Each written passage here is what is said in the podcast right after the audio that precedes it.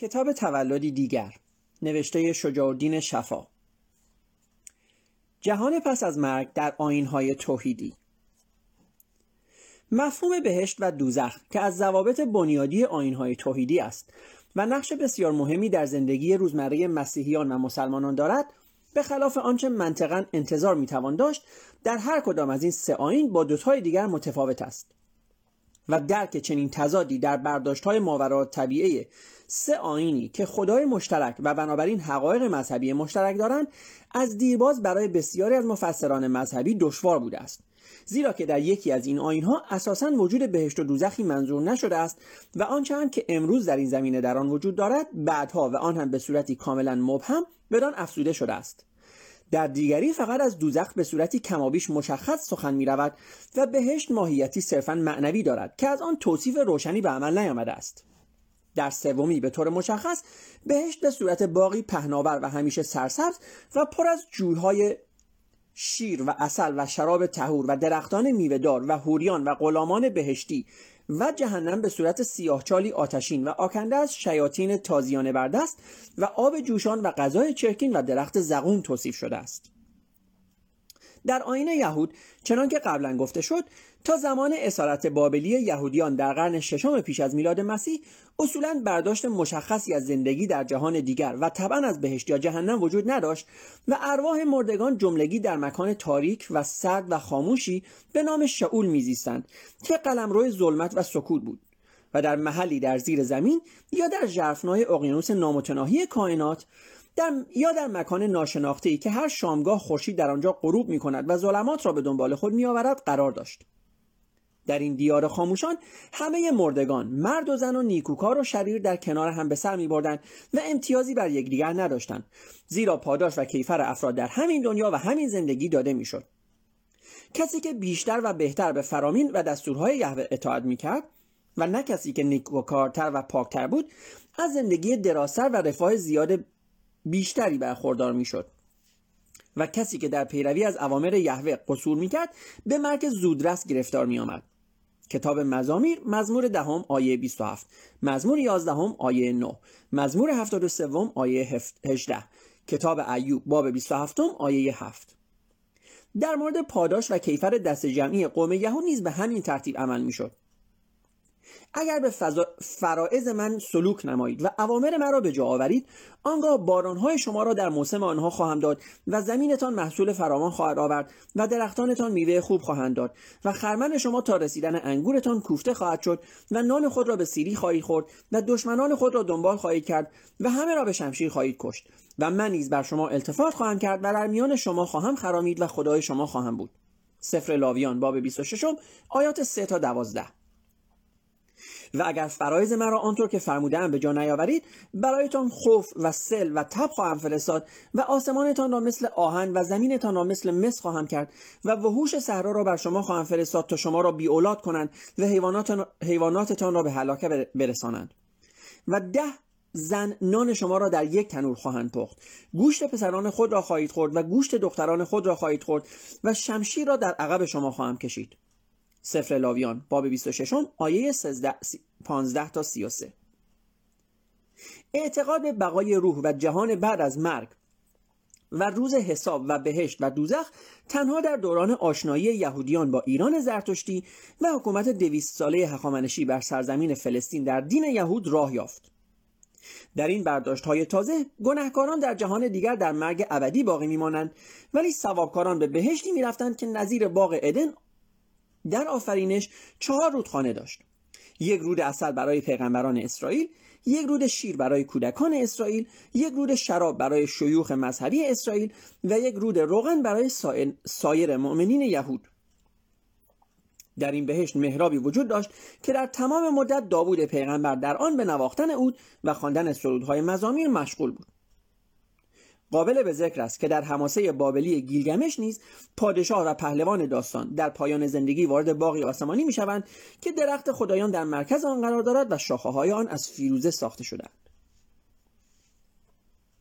در انجیل تقسیم ارواح مردگان به دو گروه نیکان و بدان که بر اساس آن نیکان به بهشت میروند و بدان به دوزخ در روزی به نام روز قیامت یا روز حساب انجام میگیرد که برای نخستین بار در انجیل متی از آن سخن رفته است.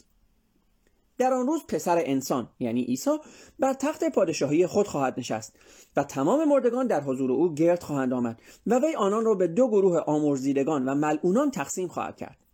آنگاه به آنانی که در سمت راست او هستند خواهند گفت: ای کسانی که از جانب پدر من برکت یافته‌اید، بیایید و وارث آن پادشاهی شوید که از آغاز آفرینش عالم برای شما آماده شده است.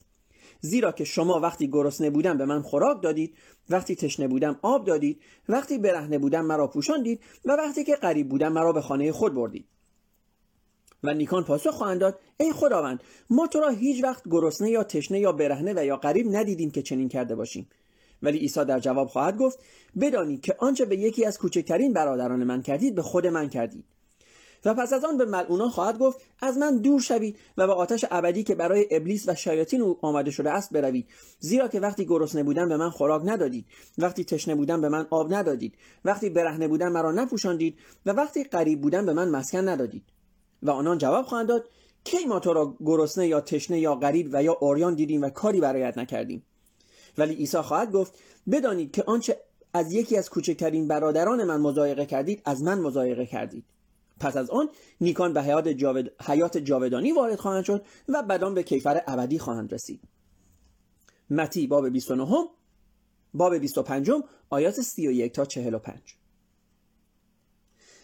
در رساله مکاشفه پتروس رسول که کلیسا آن را در متون رسمی عهد جدید منظور نداشته است، ولی نمایانگر گویایی از معتقدات اولیه مسیحیان درباره بهشت و جهنم است، دوزخ سرزمینی ظلمانی توصیف شده است که در آن رودهایی از آتش جاری است و دریایی از آتش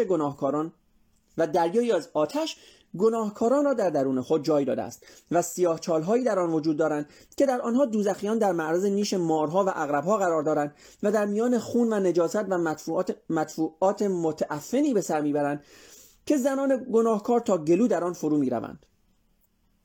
و گاه نیز این گناهکاران در دریایی از یخ جای دارند.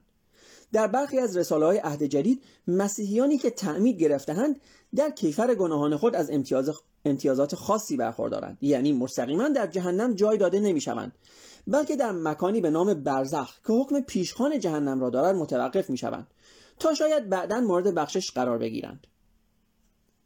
کلیسای کاتولیک که روزی خاص به نام روز ارواح دارد، عقیده دارد که از راه صدقه و دعای بستگان میتواند برای نجات این برزخیان به درگاه خداوند شفاعت کند.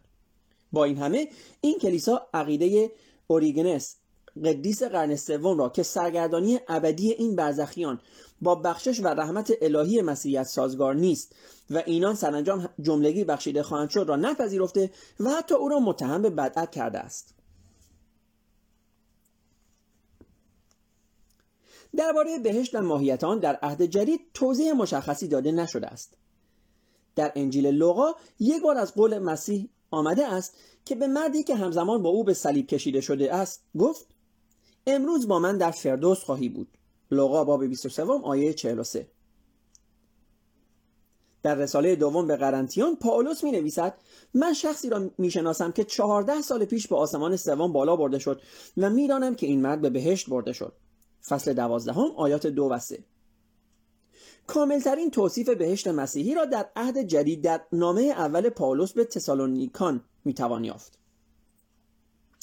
ما این را به حکم خدا به شما میگوییم، آن کسانی از ما که تا روز آمدن خداوند زنده میمانند زودتر از مردگان صعود نخواهند کرد، بلکه در همان وقت که فرمان الهی صادر میشود و رئیس فرشتگان ندا در میدهد و شیپور خدا به صدا در میآید، خود خداوند از آسمان به زیر خواهد آمد و آنگاه کسانی که در ایمان به مسیح مرده‌اند زودتر از دیگران برخواهند خاست.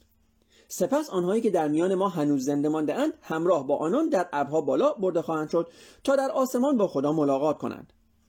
از آن پس ما همیشه در کنار خداوند خواهیم بود. رساله اول پاولوس رسول به تسالونیکان باب 4 آیات 16 و 17. در قرآن در 30 سوره 70 آیه از روز قیامت به تفصیل یاد شده است. این روز که معادل با 50,000 سال زمینی است با سوره اسرافیل آغاز می شود. ابراهیم آیه 73، کهف آیه 99.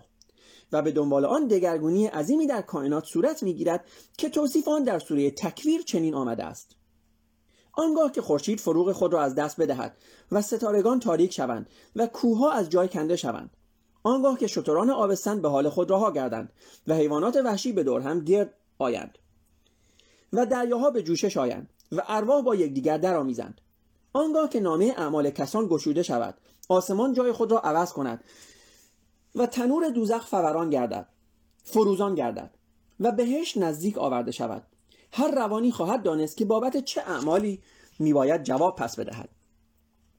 تکویر آیه 1 تا 13. و در سوره بعد از آن افسوده شده است که آنگاه که آسمان بشکافد و ستارگان پراکنده شوند و دریاها از مرزهای خود فراتر روند و تابوت‌های مردگان واژگون گردند، هر روانی بر آنچه از خوب و بد کرده است آگاهی خواهد یافت. انفطار آیه 1 تا 5. در این روز که روزی وحشتناک، انعام آیه 15، روزی پررنج، هود آیه 26، روزی پرحسرت، مریم آیه 39، روز بازماندگان دیدگان از بینایی، ابراهیم آیه 42، روزی دشوار، قمر آیه 5، روز موعود، بروج آیه 2، روزی برگشت ناپذیر، روم آیه 43 خوانده شده است: همه مردگان از گورهای خود خواهند برخاست. سوره قاف آیه 42، و به پای ترازوی حساب برده خواهند شد. لقمان آیه 33، تا ثوابها و گناهان آنان سنجیده شود. مؤمنون آیات 102 تا 104. آنگاه به دنبال یک داوری عادلانه که ذره‌ای در آن تخلف نمی شود، گروهی از آنان برای همیشه به بهشت خواهند رفت و گروهی دیگر به دوزخ خواهند افتاد تا به صورت ابدی در آن بمانند. بقره آیه 48.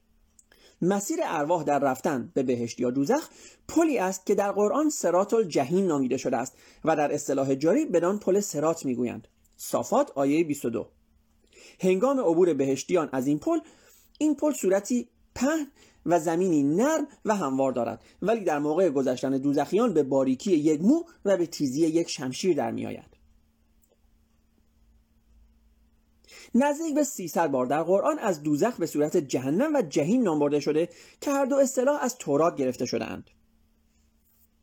دره جهنم در نزدیکی اورشلیم در اصل از مراکز پرستش ملوخ، خدای بزرگ کنعانیان بود که در دوران استیلای رومیان محکومان به مرگ در آنجا به صلیب کشیده می شدند. نام این دره از مالک اولیه آن به نام هنوم گرفته شده که بعداً به صورت جهنم درآمد و مترادف با دوزخ شناخته شد. در همه آیات از آتش سوزان و تنور گداخته و شعله‌های فروزان دوزخ سخن رفته است و از اینکه دوزخیان جاودانه در این آتش خواهند ماند و هرگز از آن رهایی نخواهند یافت. دیوارهای دوزخ از آتش ساخته شده‌اند و درون آنها آکنده از باد سوزنده و آبهای خروشان و دود غلیظ است. واقعه آیات 42 تا 44. دست و پای هر دوزخی در زنجیری 70 ذرعی بسته شده است که با آن به آتش کشانده می‌شود. حاقه آیه 30. و بر سرش آب جوشان ریخته می شود. دخان آیه 47. و گرز آهنین کوفته می شود. حج آیه 19. و آتش از بالا و پایین و از همه سو او را در میان می گیرد. عنکبوت آیه 54. جامع او از آتش است. حج آیه 22. و چهره او نیز از آتش پوشیده شده است. مؤمنون آیه 103. و هر زمان که پوست تنش در آتش بریان گردد، پوستی تازه بر او می روید تا عذابش ادامه یابد. نساء آیه 56. دوزخی میکوشد تا از شعله‌های آتش بگریزد، اما هر بار ملائک جهنم به دو بانک میزند که به جای خود بازگردد و عذاب دوزخ را بچشد. سجده آیه 20. در اعماق دوزخ درختی تلخ رویده است که میوه‌هایی به شکل سرهای شیطان دارد و دوزخیان از این میوه‌ها میخورند و روده‌هایشان در شکم‌ها پاره میشود. صافات آیه 62. و هنگامی که از تشنگی فریاد برمی‌آورند، مأموران دوزخ به دانان آبی چرکین می‌نوشانند که آتششان را زیادتر می‌کند. ابراهیم آیه 16. و چون از خداوند درخواست خروج از دوزخ را می‌کنند تا گناهان گذشته خیش را جبران کنند، خداوند به دانان پاسخ می‌دهد که عذاب آنان هرگز فروکش نخواهد کرد و مرگ تازه‌ای نیز برایشان مقدر نخواهد شد، زیرا که برای ستمگران یار و یاوری نیست. فاطر آیه 37. 135 بار نیز از بهشت به صورت جنت و جنات، 10 بار به صورت ادن و 2 بار به صورت فردوس نام برده شده است.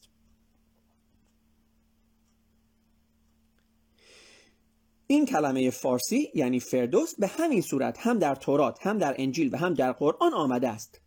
در غزل‌های سلیمان گفته شده است: عروس من فردوسی است که درهایش بسته است. غزل‌ها باب 14 آیه 12. و در انجیل آمده است: و عیسی در بالای صلیب به او گفت من امروز با من در فردوس خواهی بود. لوقا باب 3 آیه 43. میدانم که این مرد به فردوس برده شد. رساله دوم پاولوس به قرنتیان باب 2 آیه 4. کسی که رستگار شود از درخت زندگانی که در فردوس خدا میروید خواهد خورد. مکاشفه یوحنا باب 2 آیه 7. در قرآن در دو سوره اسرا آیه 107 و مؤمنون آیه 11 این کلمه به صورت فردوس به کار رفته است. در همه این موارد بهشت مفهوم باغی بزرگ را دارد که بهشتیان زندگانی آن جهانی خود را جاودانه در آن می‌گذرانند و از انواع لذایذ جسمانی برخوردارند. این باغ در قرآن به صورت دارالسلام، خانه آرامش، و مقعد الصدیق، نشیمنگاه راستی، و جنات خلد، باغ‌های ابدی توصیف شده است که پهنای آن به اندازه آسمان و زمین است. آل عمران آیه 133. و در مکانی بسیار بالا جای دارد. حاقه آیه 22. و در آن جویهای بسیار، بقره آیه 25. و 4 رودخانه اصلی، محمد آیه 17. جریان دارند و چشمه‌ها از آن می‌جوشند، حجر آیه 47. و چمنزارهای آن همواره به گل آراستند، روم آیه 15. میهمانان بهشتی، بقره آیه 82. در این سرای جاودانی از سعادت ابدی برخوردارند، نساء آیه 13. و از پاداشی بیکران بهره میبرند، مائده آیه 9. میوه‌های بهشتی همواره در دسترسشان است، یاسین آیه 57. و نوشیدنی‌های فراوان، صافات آیه 45. و شراب پاک، متففین آیه 25 که توسط حوریان بر آنها عرضه می‌شود، دخان آیه 44. حوریانی سپید اندام و فراخ چشم، تور آیه 20. به لطافت مرواریدهایی در صدف، واقعه آیه 23 که در کنارشان زیر سایبانها می آرامند، یاسین آیه 56. و پیش از آن دست هیچ جن یا آدمی به دانان نرسیده است، الرحمن آیه 56. و به زیبایی یاقوت و مرجانند، الرحمن آیه 58. و همیشه باکره اند، واقعه آیه 36. و نیز پسرانی جوان یا قلمان که در جامها و سرراهیها باده گوارا را که دردسر نمی آورد و میوه‌هایی از هر قسم که برگزینند و گوشت‌های پرندگان از هر نوع که خواسته باشند بر آنان دور می‌گردانند، واقعه آیات 17 تا 21. بهشتیان جامه‌هایی از استبرق سبز بر تن و دستبندهای زرین در دست دارند، کهف آیه 31. و بر تخت‌هایی نشستند که فرش‌های زیبا بر آنها گسترده است، بر بالش‌هایی از حریر سبز تکه می‌زنند، رحمان آیه 76. در کنار حوریانی درشت چشم و کوته نگاه که جز به مصاحبشان نمی‌نگرند و گویی دیدگانشان بیضه‌هایی در پرده پوشیده و ماکیانند یا ماکیانند، صافات آیات 48 و 49. غزالی در احیاء علوم و دین، اثر معروف و معتبر خود، از قول پیامبر اسلام نقل می کند که به هر مرد مسلمانی که به بهشت می رود دقیقاً 400 حوری باکره و 500 حوری دست دوم و 8000 بیوه برای همسری تعلق می گیرد. چاپ 4، جلد 4، چاپ قاهره 1348 هجری. خب، فصل جهان پس از مرگ شروع و تموم شد. فصل بسیار کوتاهی بود، ولی طبیعتا من یک سری حاشیه و نقد بر این فصل دارم که راجع بهش صحبت خواهیم کرد دوستان.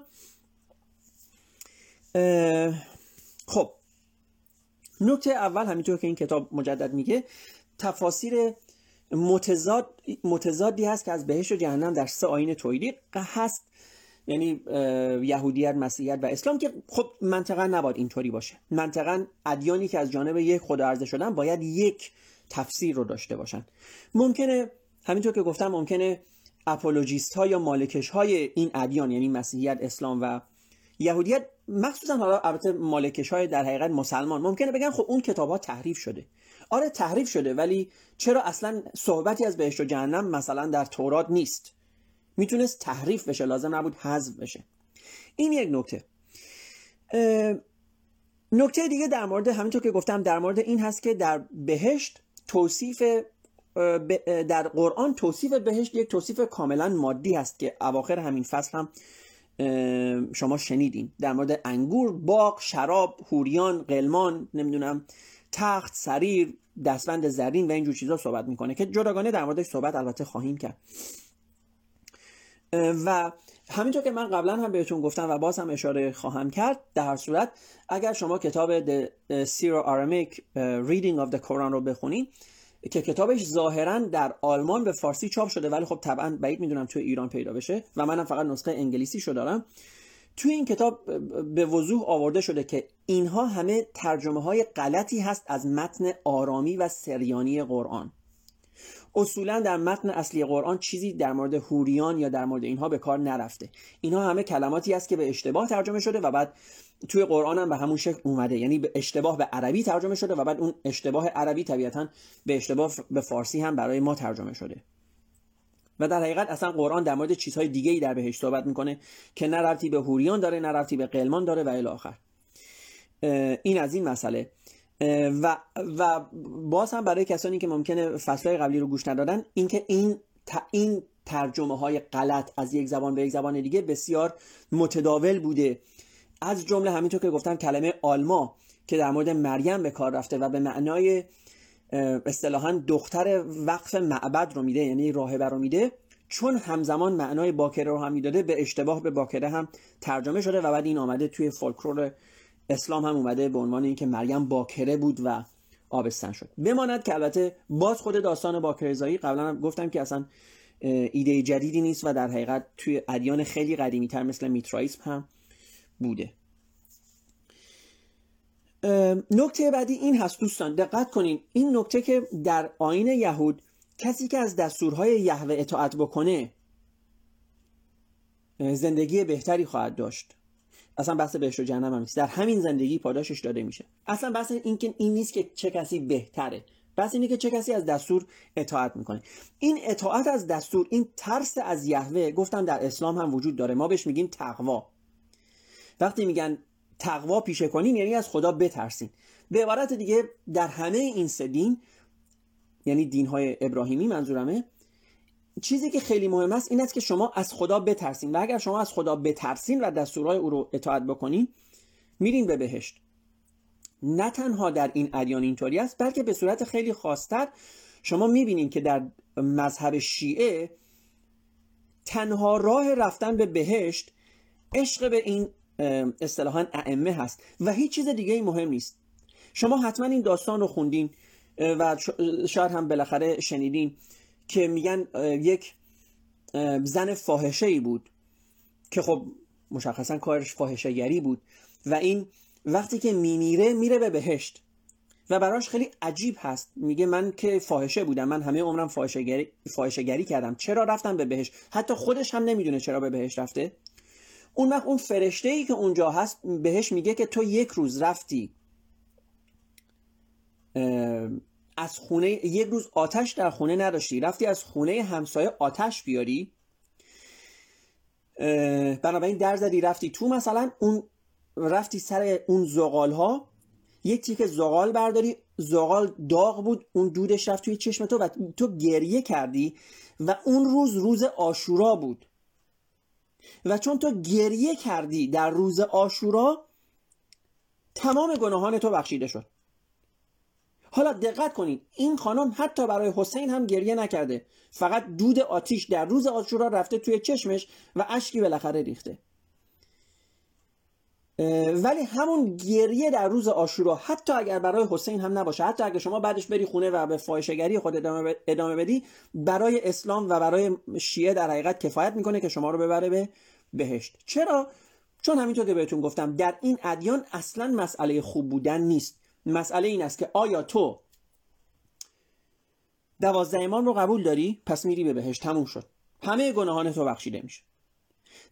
در آیین مسیحیت همینطور است. شما اگر عشق به مسیح داشته باشین، مسیحیت میگه مسیح آمد روی زمین برای گناهان شما، بنابراین مسیح فدا شد که گناهان شما بخشیده بشه.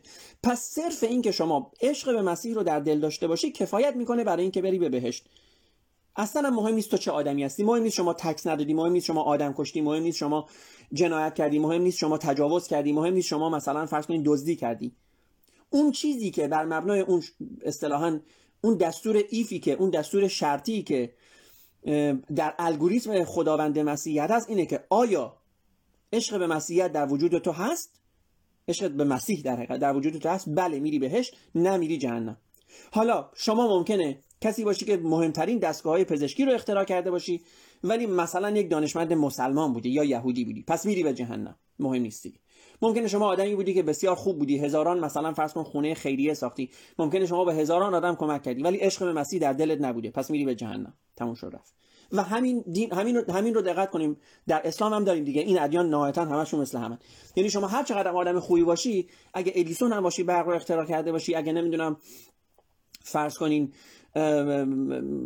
چه میدونم مخترع توربین های بادی هم باشی که انرژی های نمیدونم تجدید پذیر رو به همراه داره، اگر مسلمان نیستی و در شیعه اگر 12 امامی نیستی، حتی 6 امامی هم قبول نیست، اگه شما مهدی رو مثلا قبول نداری به عنوان امام، میری به جهنم دیگه، اهمیتی نداره.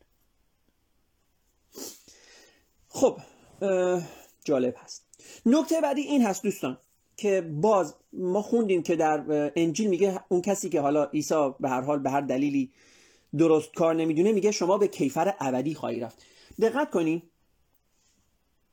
در اسلام، در مسیحیت و در یهودیت رفتن به جهنم ابدی هست و این خودش یک تناقض بسیار بسیار بزرگ و خیلی مهم هست که همه ما درک بکنیم که چطور میشه شما برای گناهان محدود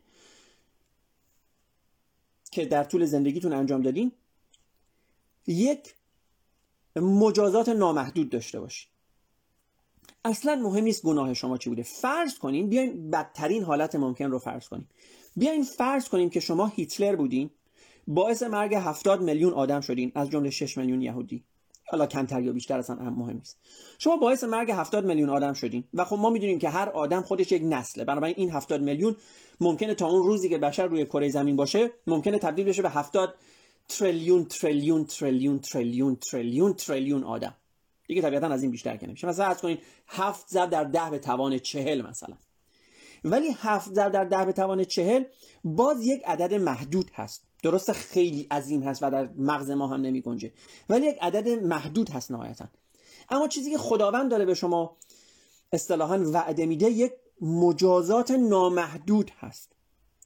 این نیست که شما 7 ضرب در 10 به توان 40 سال توی جهنم باشین، این که شما به صورت نامحدود توی جهنمی و خود این یک ایراد منطقی داره، به خاطر اینکه ما در قوانین جزایی چیزی داریم به اسم اینکه مجازات باید متناسب با جرم باشه و یه خدای عاقل، یه خدای با شعور، یک خدای عادل هیچ وقت شما رو به خاطر یک مجازات، به خاطر یک جرم محدود نامحدود مجازات نمیکنه، شما رو متناسب با همون جرم مجازات میکنه. بله ممکنه بگه شما به ازای هر آدمی که کشتی 1 سال میری جهنم، پس به ازای 7 تریلیون آدمی که کشتی 7 تریلیون سال هم میری به جهنم، ولی باز از اون تهش باید بیای بیرون.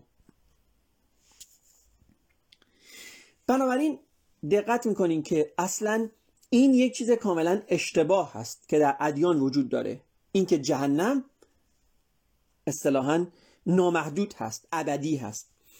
این وجود داره. هیچ جرمی، حتی به قول این دوستمون حتی کودک آزاری، با اینا که جرم بسیار شنیعی هست، با اینا که جرم بسیار کثیفی هست، ولی مجازات نامحدود رو توجیه نمی‌کنه و این اشتباهی است که گفتم وجود داره. نکته بعدی این هست که باز شما می‌بینید در مسیحیت میگه برای یک سری مسیحیان ما جایی داریم به نام برزخ که دقیقاً دوزخ نیست. بعد از همین هم استفاده کردم واسه فروش نمیدونم بهشت و فروش نمیدونم ارزم بزرگتون اون شفاعت ها. در حقیقت شفاعت میفروختن، کلیسای کاتولیک شفاعت فروشی میکرد به مسیحیان. حالا من به اینا کاری ندارم ولی دقت کنین این رو مجددا ما توی اسطوره های شیعی هم داریم. منظورم چیه؟ یعنی اینکه در شیعه میگن کسانی که مثلا سید هستن، از نسل پیامبر هستن، اینها نمیرن به جهنم، میرن به زمهریر، یه جایی هست به جایی که داغ باشه سرد هست. ولی شما دقت کنین، یک لحظه با خودتون فکر کنین، یک کسی که سید هست چرا باید با یک آدم دیگه متفاوت باشه؟ اینا چه باجی به هم میدن؟ ممکنه از دید یک مسلمان، نه از دید من نوعی، ممکن از دید یک مسلمان حضرت علی مثلا با یک آدم معمولی فرق داشته، شاید، حالا فرض کنیم. ولی چرا مثلا 80 نسل بعدتر یک کسی که سیده کماکان باید با یک آدم معمولی فرق داشته باشه؟ آیا به قول دوستان اسپرم همایونی داره توی وجودش که این باید فرق داشته باشه؟ طبیعتا نه.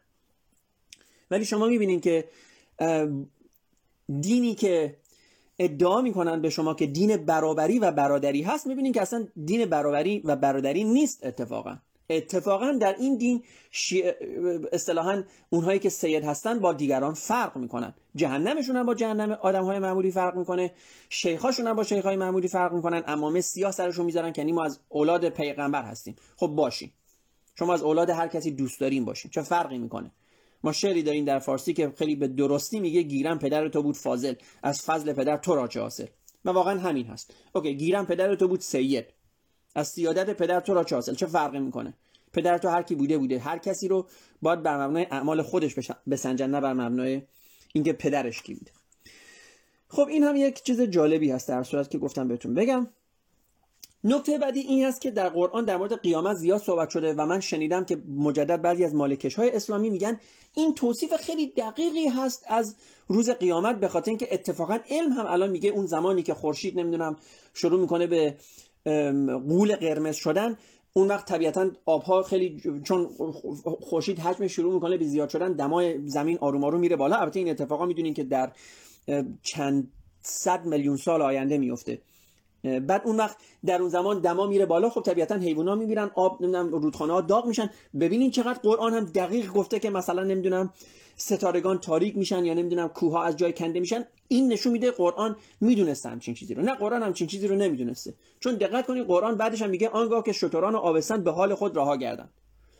خیلی قبل از اینکه خورشید بخواد اصلا به حالت کتوله، به حالت غول قرمز در بیاد و بعدش هم کم کم باز به کتوله سفید و الاخر، این داستانایی که این چیزایی که ما در علم فعلا میدونیم، خیلی قبل از اون حیات روی زمین بنا به دلایل دیگری از بین رفته. اصلا امکان نداره در روز قیامت علمی و نه قیامت قرآنی همزمان با اینکه رودخانه‌ها دارن داغ میشن، شتران و آبستن هم به حال خود رها بشن. احتمالاً نه آدمی دیگه در اون زمان خواهد بود و نه شتر و آبستن. بنابراین خب میبینین که توصیفش کاملا توصیف غیر علمی هست. اگر کسی سعی کرد این توصیف قرآن از قیامت رو به عنوان یک توصیف علمی و آخرالزمانی به شما غالب بکنه، حتما این آیه رو بزنین توی صورتش که اصلا چنین چیزی امکان نداره. خب اینم از این. در مورد پل صراط صحبت کردیم، گفتیم پل صراط در حقیقت از دین زرتشتی میاد به اسم پل چینوت. اونجا هست، اولین بار اونجا گفته شده. در مورد جهنم هم خیلی جالب است. جهنم جایی بوده، همونجوری که میبینید جهنم جایی بوده در اون زمان که اصطلاحاً محکومان به مرگ رو میبردن اونجا به صلیب میکشیدن. میدونین مثل چیه؟ مثل اینه که مثلا فرض کنین توی گفتگوهای خودمونی وقتی شما مثلا دوستتون رو میخواین اصطلاحاً تهدید بکنین، مثلا میگین این حرفا بزنی ممکنه فردا سر از زندان اوین در بیاری. یعنی زندان اوین یک جای کاملا مشخصیه، هرچند که ممکنه شما به صورت فیگوراتیولی دارین ازش استفاده میکنین، حالا برای طنز یا هر چیز دیگه. این اصطلاحاً دره جهنم هم یا دره جهنم هم واقعاً جای واقعی بوده که بعداً استفاده شده به عنوان، در قرآن استفاده شده به عنوان یک جای لیترال، به عنوان یک جای واقعی به اسم جهنم، در حالی که میدونیم که جهنم دره بردگان با جهنمی که خداوند میگه طبیعتاً فرق میکنه. و از این اتفاقا سر خود یهوه که گفتم خدای محلی قوم مدیان بوده و الله که خدای آسمان، اصلا یکی از بت‌های مورد پرستش اعراب بوده و خدای آسمان بوده اون زمان، اتفاق افتاده دیگه. اینا چیزایی است که زیاد اتفاق میفته در ادیان. اوکی، من یک دو تا نکته میمونه بهتون بگم در مورد حوری ها و قلمان و اینم خیلی جالب است. اولا دقت کنین قرآن تمام صحبتش با مردان هست. اصلا این ادیان به زنان کاری ندارن، یعنی اصلا زن نه در اسلام، نه در مسیحیت، نه در یهودیت اصلا محلی از اعراب نیست. و این واقعا یکی از چیزهایی که همیشه خیلی جالب بوده برای اصطلاحاً کسانی که تاریخ ادیان رو میخونن اینه که چرا زنان اصلا به این ادیان اعتقاد دارن. اعتقاد مردان به این ادیان خب طبیعیه، بالاخره یک دینی هست که به شما داره حوری اصطلاحاً وعده میده.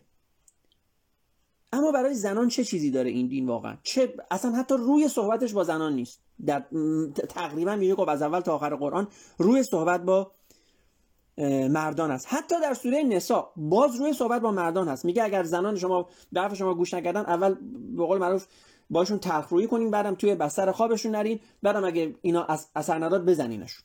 اصلا روی صحبت با زنان نیست. داره میگه نمیدونم شما میتونی با این زنها ازدواج بکنین. میگه این زنها بر شما حرام شدن، مثلا مادرتون و مادر بزرگتون و نمیدونم الی آخر.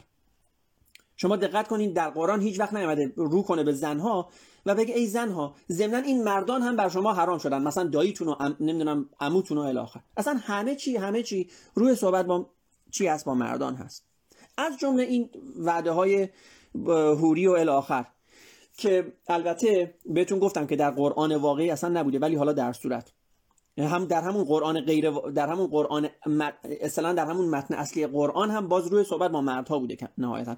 منتها صحبت من اینه، حالا ما فعلا به این قرآنی که دستمون کار داریم دقت کنی.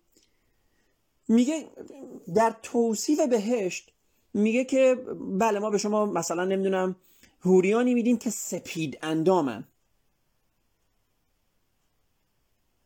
یعنی شما اونجا مثلا اگه سرخوست هم بخواین نمیبینین، احتمالاً اگر دختر مثلا گندمی هم بخواین نمیبینین، همه اونجا سفیدن.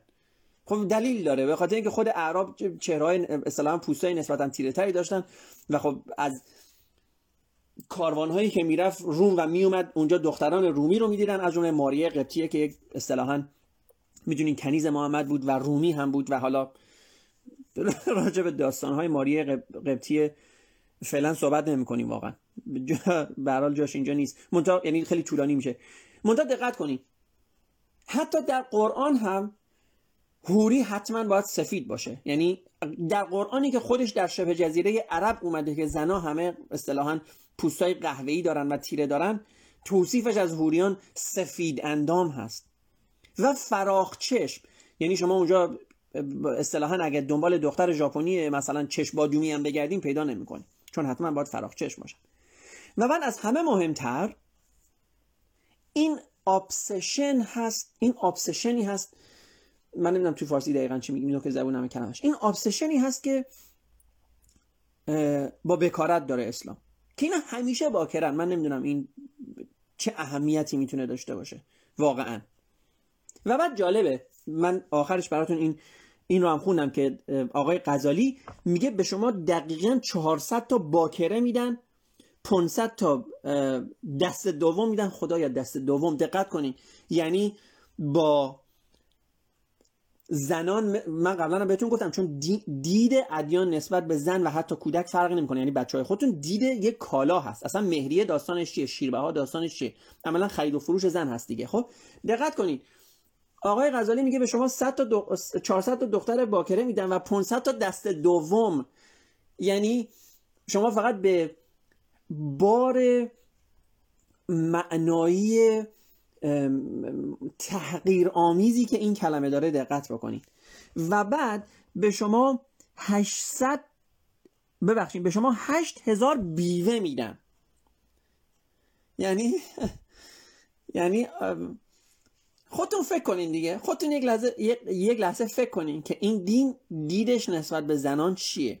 فکر نکنید دید مسیحیت بهتره، دید مسیحیت از این کثافت‌تر است، دید یهودیت از این کثافت‌تر است. گفتم اینا همشون همینن، همشون دین‌های مرد سالاری هستن که خداوند در اون یک مرد ریش سفید نمیدونم با جبروت و نمیدونم اباحت هست و تمام روی صحبتشون هم با مردان هست. در تمام قرآن روی صحبت با مردان هست، در تمام انجیل روی صحبت با مردان هست.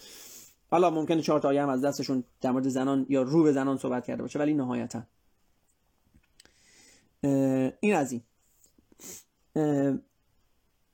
و نکته آخر دوستان و بس رو دیگه تموم کنیم، نکته که در مورد قلمان هست و اینم واقعا یکی از دقت کنین یکی از چیزهای خیلی عجیبی است که توی قرآن وجود داره، که قرآن به مردان در بهشت وعده پسران جوان رو میده. نه فقط حوریان همیشه باکره نمیدونم پوست سفید چشم فراخ نمیدونم به زیبایی یاقوت و مرجان. نه، قرآن در اسلام، در قرآن به مردان بهشتی وعده پسران جوان یا قلمان رو هم میده. فکر نکنین که قلمان مال زنان هست، نه، اون هم مال مردان هست. یه کمی به این دینها و به این داستانهای این ادیان آدم واقعا باید فکر بکنه. خب دوستان، ممنونم که با ما بودین. اگر دوست دارین ما رو دنبال بکنین، در اینستاگرام، در یوتیوب، در تلگرام کانال مینیو تاک رو سرچ بکنید. ما همه فایل های صوتی، تصویری، در ساعت این کتابخونی ها، لایو ها، همه رو اونجا هم میذاریم. اگر پادکست ها رو دوست دارین گوش بکنین، پادکست ها رو میتونین در با سرچ کردن مینیو پادکست میتونین در انکر، بریکر، کاست باکس، اسپاتیفای، گوگل پادکست و اپل پادکست هم پیدا بکنین. ممنونم که دوستان با ما بودین. روز و شب شما خوش.